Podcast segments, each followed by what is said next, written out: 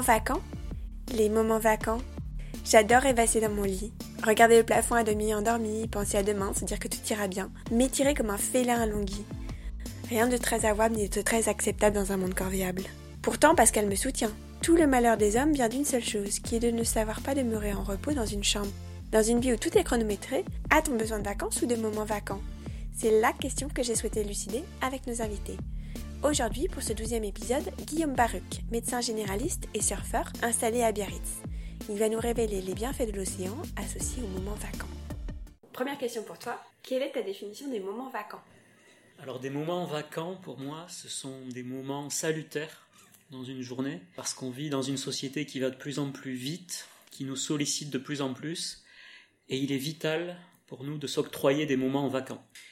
Euh, à titre personnel, j'en prends tous les jours. Je ne peux pas passer une journée sans m'octroyer des moments vacants. Je prends très rarement des vacances, par contre.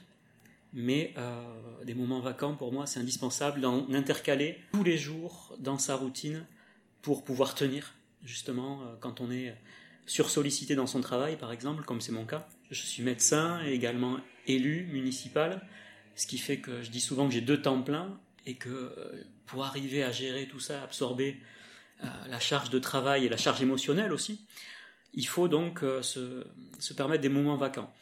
Alors moi, c'est vrai que par rapport à ça, depuis tout petit, il y a un moment vacant qui est incompressible pour moi, qui est la sieste. Et c'est vrai que je ne comprends pas que dans notre pays, en France, la sieste finalement ne soit pas institutionnalisée comme c'est le cas en Espagne par exemple.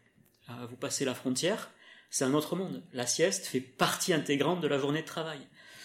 Moi j'ai eu beaucoup de mal par exemple quand je travaillais à l'hôpital euh, de voir que euh, il fallait finir de travailler à midi 30, manger sur le pouce en 15 minutes et reprendre le travail sans même s'octroyer un temps de digestion, alors qu'on a besoin de la sieste. Et un message important aussi à faire passer, c'est que les moments en vacances, c'est pas forcément des moments perdus, au contraire, c'est des moments qui nous font gagner en productivité.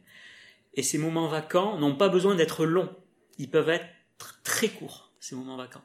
Et moi, c'est ma théorie de dire que euh, une sieste, par exemple, bon, c'est vérifié par des études scientifiques, mais la bonne sieste, elle fait entre 10 et 20 minutes maximum.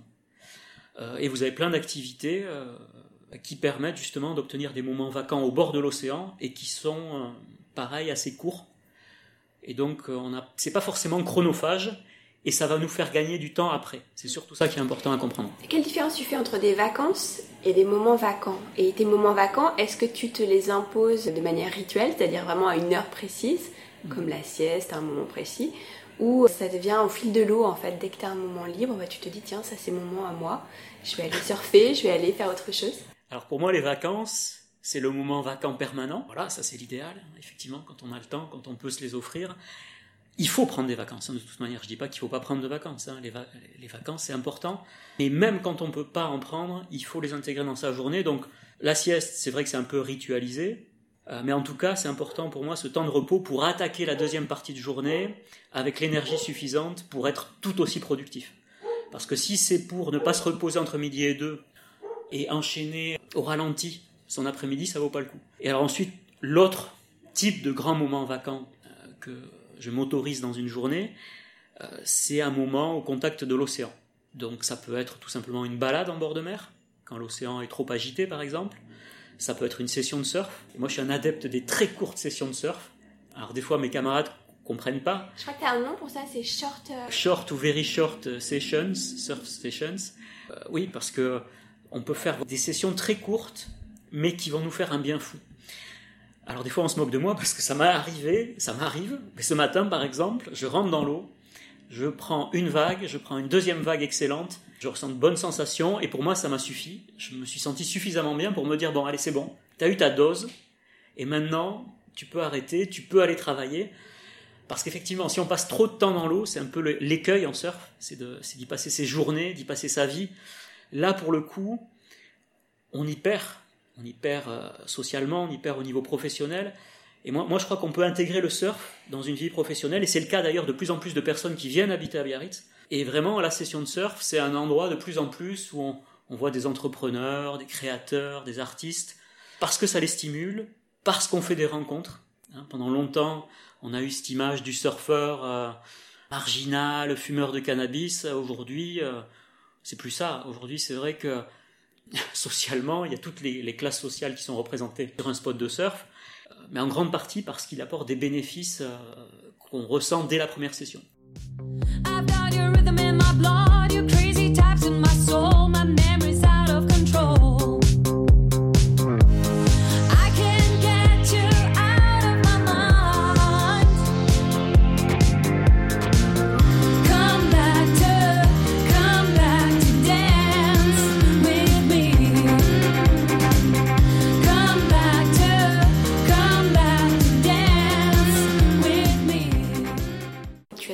Qui s'appelle Détoxification. C'est ton dernier livre, mais tu as beaucoup écrit sur le surf la thérapie par le surf aussi. Tu écris notamment que l'océan, c'est un régulateur de notre tempérament et que ça permet de se resynchroniser au bon rythme imprimé par le milieu marin. Ça se coordonne à notre rythme cardiaque, en, quoi ce moment vacant est bénéfique pour notre corps, tout simplement. Alors ça, c'est physiologique. Ce sont les premiers thalassothérapeutes qui l'avaient montré, sans rien faire, juste en te mettant au bord de l'océan, ton cœur se ralentit, ton rythme respiratoire se ralentit, ta tension baisse, et tu te sens, tu te sens mieux tout simplement.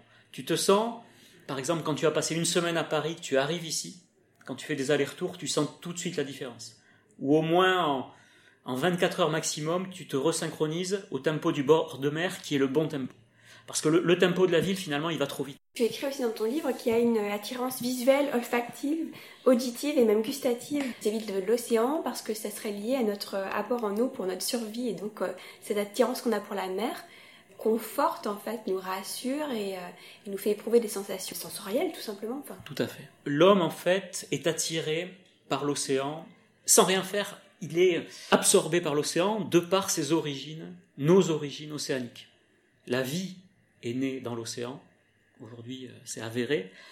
Et on a besoin de retrouver cette proximité, ce contact avec l'océan, instinctivement. Et si on étudie les mouvements de population, on constate que de plus en plus de populations se rapprochent de l'océan. On est à quasiment la moitié de la population mondiale qui, habite à proximité des côtes, et c'est une tendance qui va, qui va ne faire qu'amplifier. Pourquoi? Parce qu'on se sent mieux, tout simplement, à proximité d'un espace bleu, alors ça peut être l'océan, ça peut être un lac, ça peut être un fleuve, mais on sait que l'océan est plus bénéfique que les autres espaces naturels.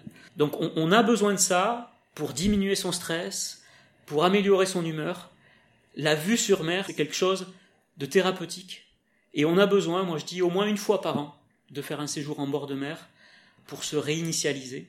Euh, et autant l'homme peut passer sa vie en bord de mer, c'est même très agréable, hein, je le confirme, mais par contre, passer sa vie loin de l'océan, c'est quelque chose de quasiment euh, impossible, dans le sens où on avait des maladies avant dans les montagnes, par exemple, du fait de l'éloignement de l'océan, par exemple ce qu'on appelait le crétinisme des montagnes, qui était lié à une carence en iode.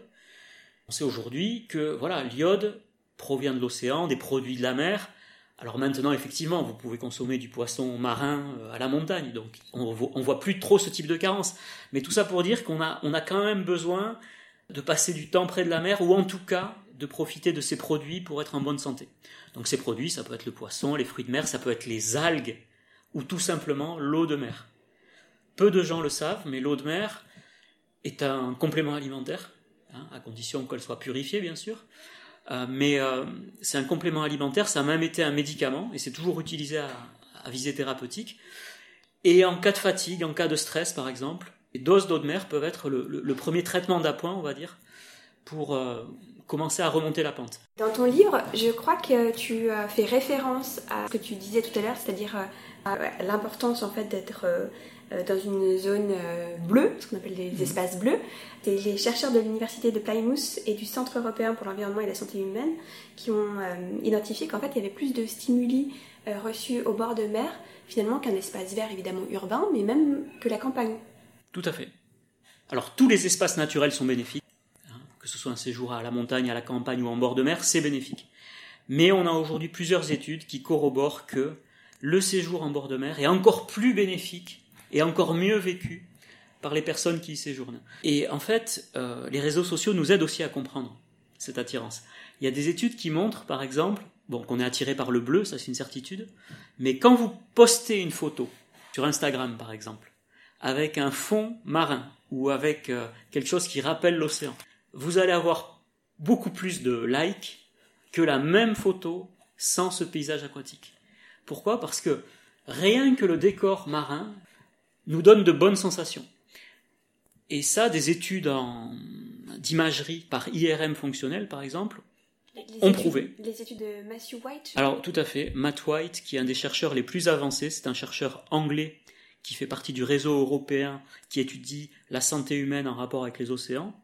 Donc, il a publié tout un tas d'études passionnantes, des études scientifiques euh, vraiment très étayées, et notamment plusieurs études en IRM fonctionnel qui permettent de voir en temps réel ce qui se passe dans notre cerveau quand on voit une image d'un paysage marin. Et donc, ce qu'il a prouvé, c'est que quand on voit la mer, on a des zones très particulières dans notre cerveau qui sont les noyaux gris centraux qui s'activent. Et euh, c'est en partie grâce à ça qu'on ressent cette espèce de bien-être. Euh, voilà, donc ça, ça stimule beaucoup de choses. Ça peut euh, stimuler, bon, bien sûr, notre capacité physique à, accomplir nos mouvements, nos capacités attentionnelles. Ça, c'est très important parce que justement, les smartphones, par exemple, et les sursollicitations qu'on reçoit toute la journée, paradoxalement, diminuent notre pouvoir d'attention, alors que... C'est-à-dire qu'il faut prendre des photos de la mer, mais les poster après sur Instagram. Mais il faut, mais voilà, mais il faut trouver un équilibre, en fait. Voilà, moi je suis comme euh, beaucoup, euh, voilà, je suis aussi...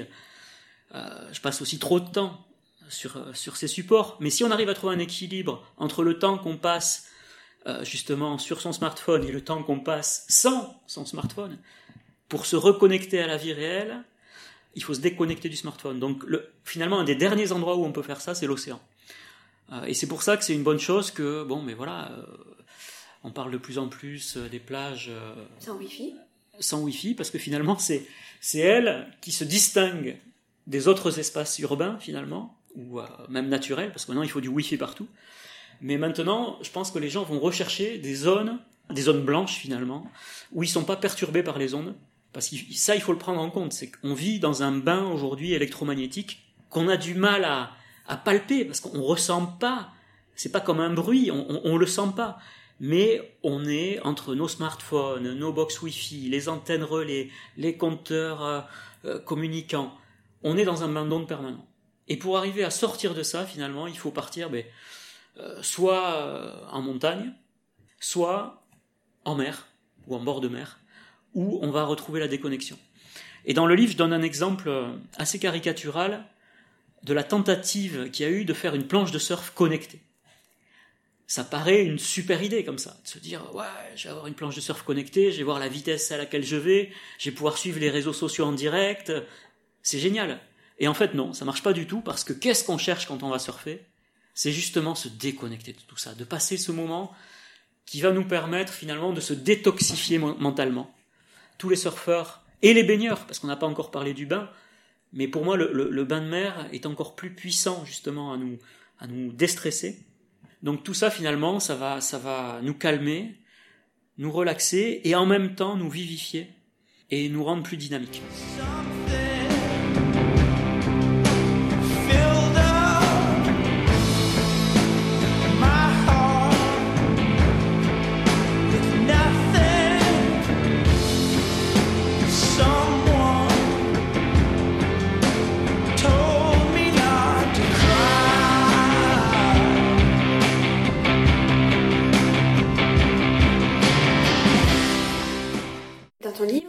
Évoques aussi euh, la théorie de la restauration de l'attention et tu expliques que le fait de se, déconnecter, un peu d'être immergé dans la nature, permet un effet réparateur sur le cortex préfrontal. Est-ce que tu hmm. peux nous expliquer tout ça?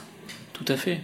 Non, mais voilà, tu as déjà bien expliqué. C'est une, une étude qui a montré que tout simplement, quand on amène des personnes en pleine nature, euh, leur capacité cérébrale se réinitialise de manière à ce que finalement le, cerveau fonctionne mieux et soit plus performant. Donc c'est tellement vrai que maintenant, des médecins ont lancé au Royaume-Uni des prescriptions de nature. Donc nous, sur la côte basque, on a lancé le sport sur ordonnance.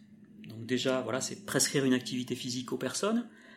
Mais finalement, on pourrait même aller jusqu'à leur prescrire une immersion en pleine nature sans rien faire, ou sans faire grand-chose en tout cas. Parce que l'activité physique, c'est un plus, Mais il faut bien faire comprendre aux gens que rien qu'être dans le moment présent, dans un espace naturel, juste à contempler par exemple, ou à marcher, ça va déjà avoir un effet euh, restaurateur euh, euh, très important. Et on le ressent tous. Mais il faut s'accorder ces moments. Et pas se dire encore une fois que c'est du temps perdu. C'est du temps gagné pour la suite et pour être plus, plus fonctionnel. Encore une fois, le but dans nos vies, c'est d'être, c'est d'essayer. Ça, c'est un peu une injonction de la société, mais c'est d'essayer d'être tout le temps au top, ou en tout cas le plus performant possible sur le long terme. Pour y arriver, je crois qu'il faut trouver cet équilibre entre travail et moments vacants. À chacun de définir ses moments vacants. C'est intéressant d'entendre sur tes précédents podcasts, chacun finalement a sa définition et sa conception ou son acceptation du moment vacant, parce que c'est ça en fait, c'est le moment vacant, c'est un tabou. Oui, et comment ça se fait que c'est un tabou? Quels sont les freins? Pourquoi est-ce qu'on s'empêche d'en vivre? Est-ce que toi tu as eu parfois des remarques en te disant, bah, dis donc, pour un médecin, tu t'accordes quand même pas mal de ah oui. surf? Ah oui, mais à, l'hôpital, j'étais même euh, euh, caricaturé, euh, on se moquait de moi parce que je faisais la sieste. Mais pas longtemps. Je prenais 10 minutes après le repas pour me poser, voilà. Mais en médecine, alors là, la médecine euh, et l'hôpital, c'est vraiment l'archétype de l'entreprise où euh, le moment vacant n'est pas autorisé. Euh, quand j'étais étudiant, il y avait, on venait à peine d'accepter le concept de repos compensateur après une garde. Et encore, il n'était pas toujours appliqué. Donc, le, le, médecin, c'est censé être une machine qui ne s'arrête jamais, et on considère que quand on s'arrête, on est moins productif. Encore une fois, c'est faux. C'est le mythe du surhomme? Ah oui, c'est le mythe du surhomme, invincible, qui n'est jamais malade, infaillible. Euh, voilà, et, c'est vrai que quand on fait ces études-là, euh, ben beaucoup se conforment, rentrent dans ce moule-là. Et c'est pour ça qu'il y a autant de souffrance au travail en médecine et qu'il y a autant de suicides et de burn-out, avant les suicides et burn-out. Mais euh, peu de gens savent que la profession médicale est une des professions dans lesquelles il y a un des taux de suicide les plus élevés. Et c'est souvent, d'ailleurs, euh, des médecins, on comprend pas pourquoi ça leur est arrivé, parce qu'ils avaient l'air parfaits. Ils avaient l'air parfaits, euh, ils voyaient leurs patients à l'heure, ils travaillaient tout le temps, ils étaient sympathiques avec tout le monde, ils avaient l'air tout le temps bien, mais justement, peut-être que leur carence, c'était de ne pas s'octroyer ces moments vacants pour survivre. Parce que quand on a l'impression d'être euh, voilà dans un système dans lequel il n'y a plus d'échappatoire, il n'y a, plus de moments où on peut se ressourcer, et eh bien à un moment le cerveau dit stop, moi je veux plus continuer comme ça, et on en arrive à des situations extrêmes. Donc pour prévenir ça, je crois qu'il faut, il faut faire prendre conscience du caractère vital du moment vacant. Et c'est pour ça que moi clairement, euh, par mon intervention dans ce podcast et, et en t'encourageant euh, vraiment à, faire connaître ce concept, il faut aller, je crois, euh, au contact des entreprises, des citoyens, pour leur faire prendre conscience que on a tous besoin de ça et que c'est la première thérapie. Il y a une étude qui vient de sortir là, bon, c'est sur les vacances en général, mais qui montre que quel que soit le type de vacances qu'on prend, c'est bénéfique pour sa santé euh, psychique bien sûr, mais aussi métabolique. On parle beaucoup des excès euh, euh, de cholestérol ou, de, ou de sucre, de diabète par exemple, mais on a montré que voilà, s'octroyer quelques jours de vacances, sans rien faire, sans rien changer à son alimentation, déjà ça permet de réguler son métabolisme. Et comme tout est lié, la santé physique est liée à la santé mentale. Euh, il faut prendre conscience de ça et bien comprendre que c'est pas avec des médicaments qu'on se soigne, enfin si on se soigne une fois qu'on est malade, mais pour éviter d'être malade, il faut faire de la prévention et la prévention ça commence par l'hygiène de vie. Et l'hygiène de vie c'est très simple, donc c'est l'alimentation, l'activité physique, la gestion du stress, le sommeil et le repos. Et dans ce sommeil et ce repos, comme en moyenne les Français ne dorment pas assez, les Français dorment 6 à 7 heures grosso modo, et, j'ai bien peur que les jeunes dorment encore moins. Mais bon, ce qui nous pollue, c'est les écrans, clairement, parce que ces lumières-là perturbent notre entrée dans le sommeil et nous incitent à nous réveiller plus tôt. Euh, on l'a tous vécu, mais c'est une addiction, une addiction profonde. On le voit avec les enfants qui sont là, la première génération à connaître ça dès le plus jeune âge.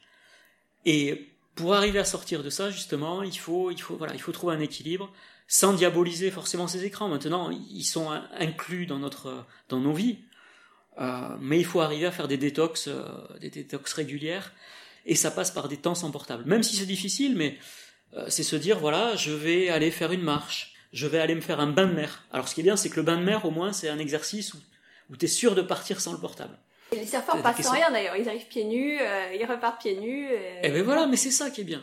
Il faut, il faut revenir à l'essentiel, se connecter au milieu naturel, prendre du temps pour soi. Euh, voilà, et encore une fois, je pense que l'homme et la femme modernes seront peut-être ces personnes qui comprendront euh, qu'il faut mixer euh, les nouvelles technologies finalement avec les remèdes ancestraux que nous préconisaient déjà les premiers médecins. Mais tout commence par l'hygiène de vie. Plus on est immergé dans cet océan, que ce soit par le bain, que ce soit par la plongée, que ce soit par le surf, mais plus on, on est immergé dans cet océan, plus on va en retirer des bénéfices. Est-ce que tu dirais que les moments vacants, c'est finalement un combat qui est politique? Pour moi, c'est un combat politique de faire prendre conscience de l'importance des moments vacants dans une optique de prévention et de promotion de la santé, euh, surtout euh, mentale, des personnes. Tout à l'heure, on parlait des médecins, mais on pourrait parler des policiers, des pompiers, des infirmières, des travailleurs en général en France qui, alors que euh, le temps de travail pourrait paraître relativement court par rapport à certaines époques, les gens n'ont jamais eu l'impression d'être aussi surmenés que maintenant. C'est ça le grand paradoxe de notre époque. C'est qu'on travaille moins sans volume horaire, mais les gens ont l'impression de travailler plus. Donc il faut arriver à inclure le moment vacant dans le temps de travail. Donc il faut rendre ce moment vacant accessible. Euh, et donc ça passe par une prise de conscience euh, du rapprochement des populations de leur lieu de travail et de, de leur lieu de loisir. Et à l'heure actuelle, c'est vrai que l'aménagement du territoire se fait en dépit du bon sens. Les gens travaillent à un endroit, dorment à un autre, font leur loisir encore à un autre, ce qui démultiplie les temps de transport. En quoi c'est un combat subversif? Une, une, journée ou une demi-journée non travaillée, pour moi, c'est du temps de vie, de travail en bonne santé qui est gagné. Donc il faut arriver à faire cette part des choses. Et, euh, mais le problème, c'est que voilà, l'ancienne génération, je crois, l'avait pas compris. Euh, mais la nouvelle génération arrive avec d'autres aspirations. Elles veulent voilà, réussir euh, leur vie personnelle, familiale, sportive. elles veulent, ils veulent concilier leur hobby avec leur vie professionnelle. Et donc ces aspirations-là, je pense, auront un retentissement dans les prochaines années, justement sur les choix politiques qui seront faits. Mais il faut prendre conscience que santé et environnement, ça va ensemble. On ne peut pas dissocier l'un et l'autre. Euh, je pense même qu'un jour, il faudrait qu'il y ait un ministère de la santé et de l'environnement, parce que ce serait vraiment le plus cohérent de faire euh, coïncider ces deux domaines qui, qui sont indissociables.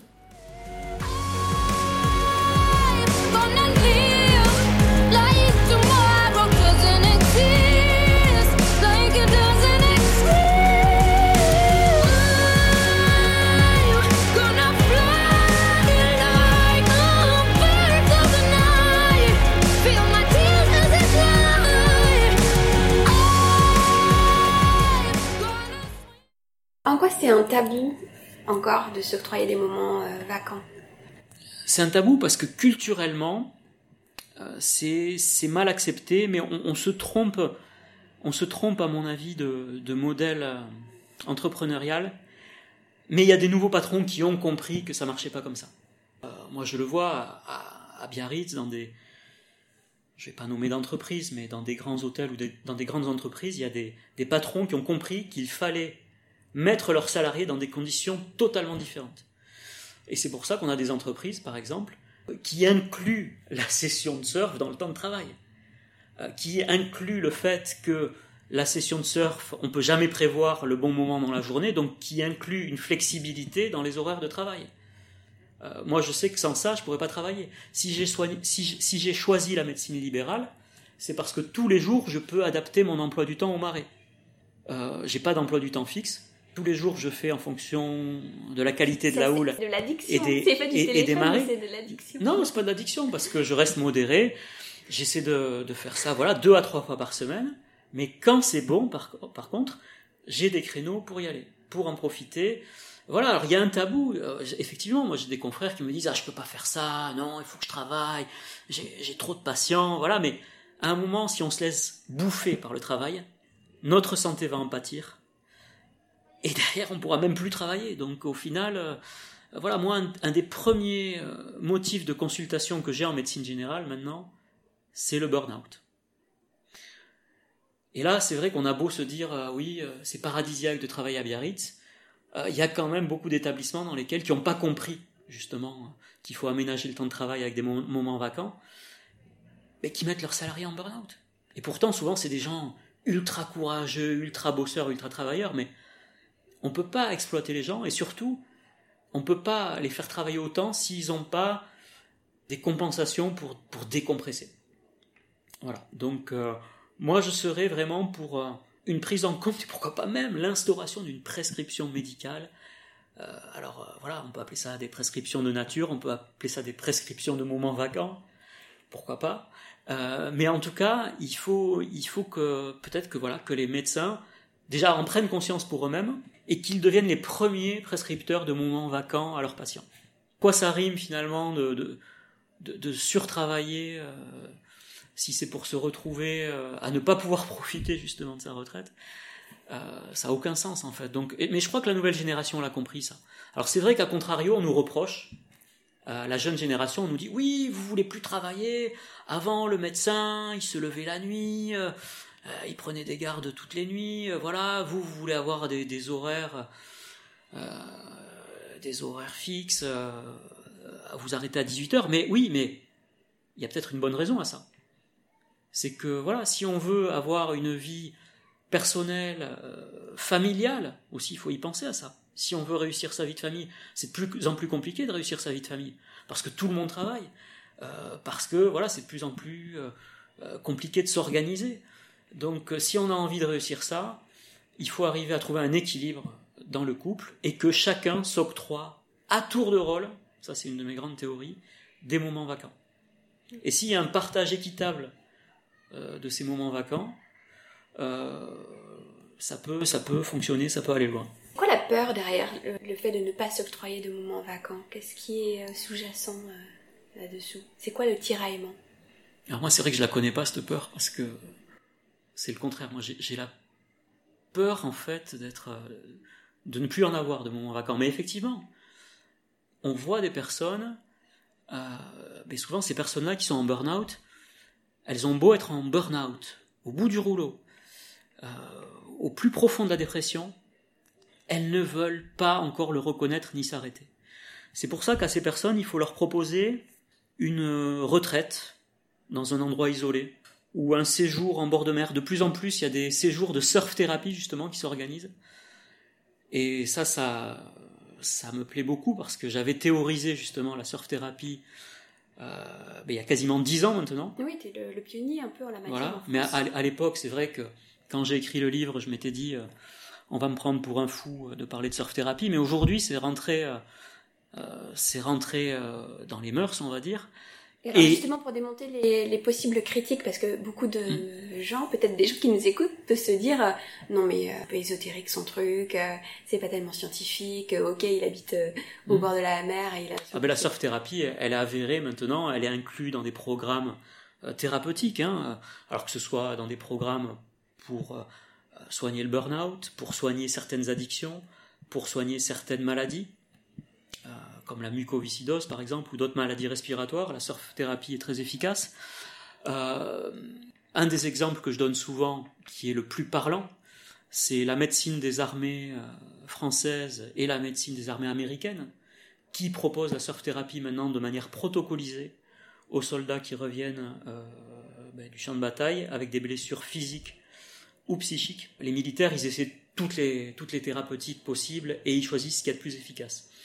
Et pour sortir du stress post-traumatique que peuvent connaître certains soldats, l'une des thérapies les plus efficaces, c'est la surf-thérapie. Euh, pourquoi? Parce que ça redonne confiance aux soldats, euh, ça leur euh, rend la confiance en leur capacité physique, en leur capacité d'aider leurs prochains, quand on leur fait faire du sauvetage côtier par exemple. si on ajoute par exemple de la pirogue hawaïenne ou un sport de glisse en équipe là, c'est la, camaraderie qui retrouve. Donc, la, surf thérapie, c'est un concept global, mais il y a plusieurs façons de l'appliquer. C'est pas juste faire du surf sur une petite planche. Ça peut être euh, se baigner en bord de mer, ça peut être faire de la marche aquatique, euh, ça peut être pratiquer un sport de glisse comme le stand-up paddle qui est accessible au plus grand nombre. Donc voilà, mais l'idée c'est pratiquer une activité physique, pour le coup là, en bord de mer, dans l'intérêt de sa santé. Donc ça peut être en prévention, ça peut être euh, voilà pour garder la forme pour des personnes qui ont qui n'ont pas de maladie particulière, mais ça peut être aussi en thérapie pour des personnes qui ont des maladies chroniques. Il y a diverses indications dans lesquelles on peut intégrer la surf-thérapie dans le protocole.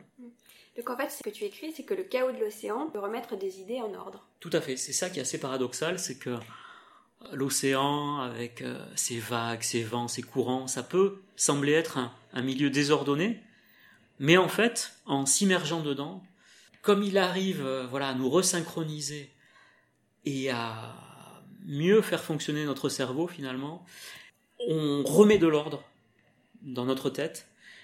Et euh, les surfeurs, les baigneurs sont unanimes pour dire que après une mauvaise journée où vous avez eu de mauvaises nouvelles par exemple, où ça s'est mal passé au travail ou quoi que ce soit, vous allez vous baigner, vous allez surfer.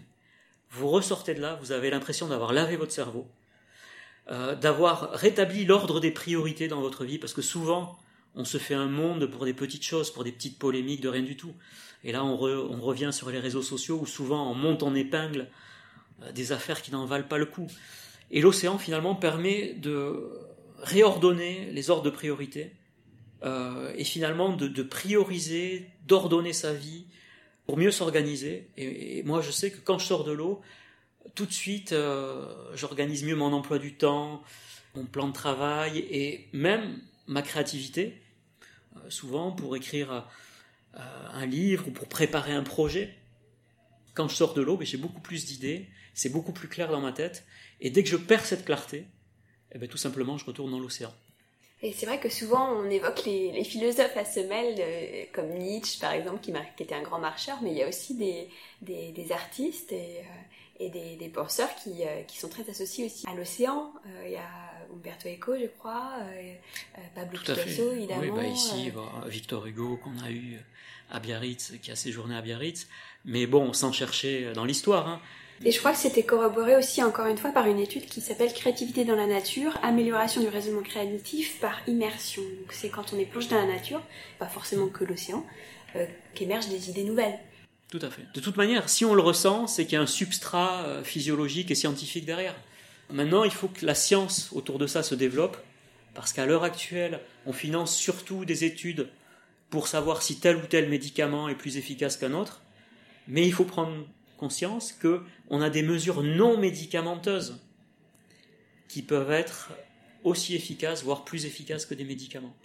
Et c'est pour ça donc que je me suis euh, inscrit dans ce réseau euh, de chercheurs et de scientifiques autour de la recherche sur l'océan et la santé publique. Qui s'appelle Sophie, je crois. Qui s'appelle Sophie, tout à fait.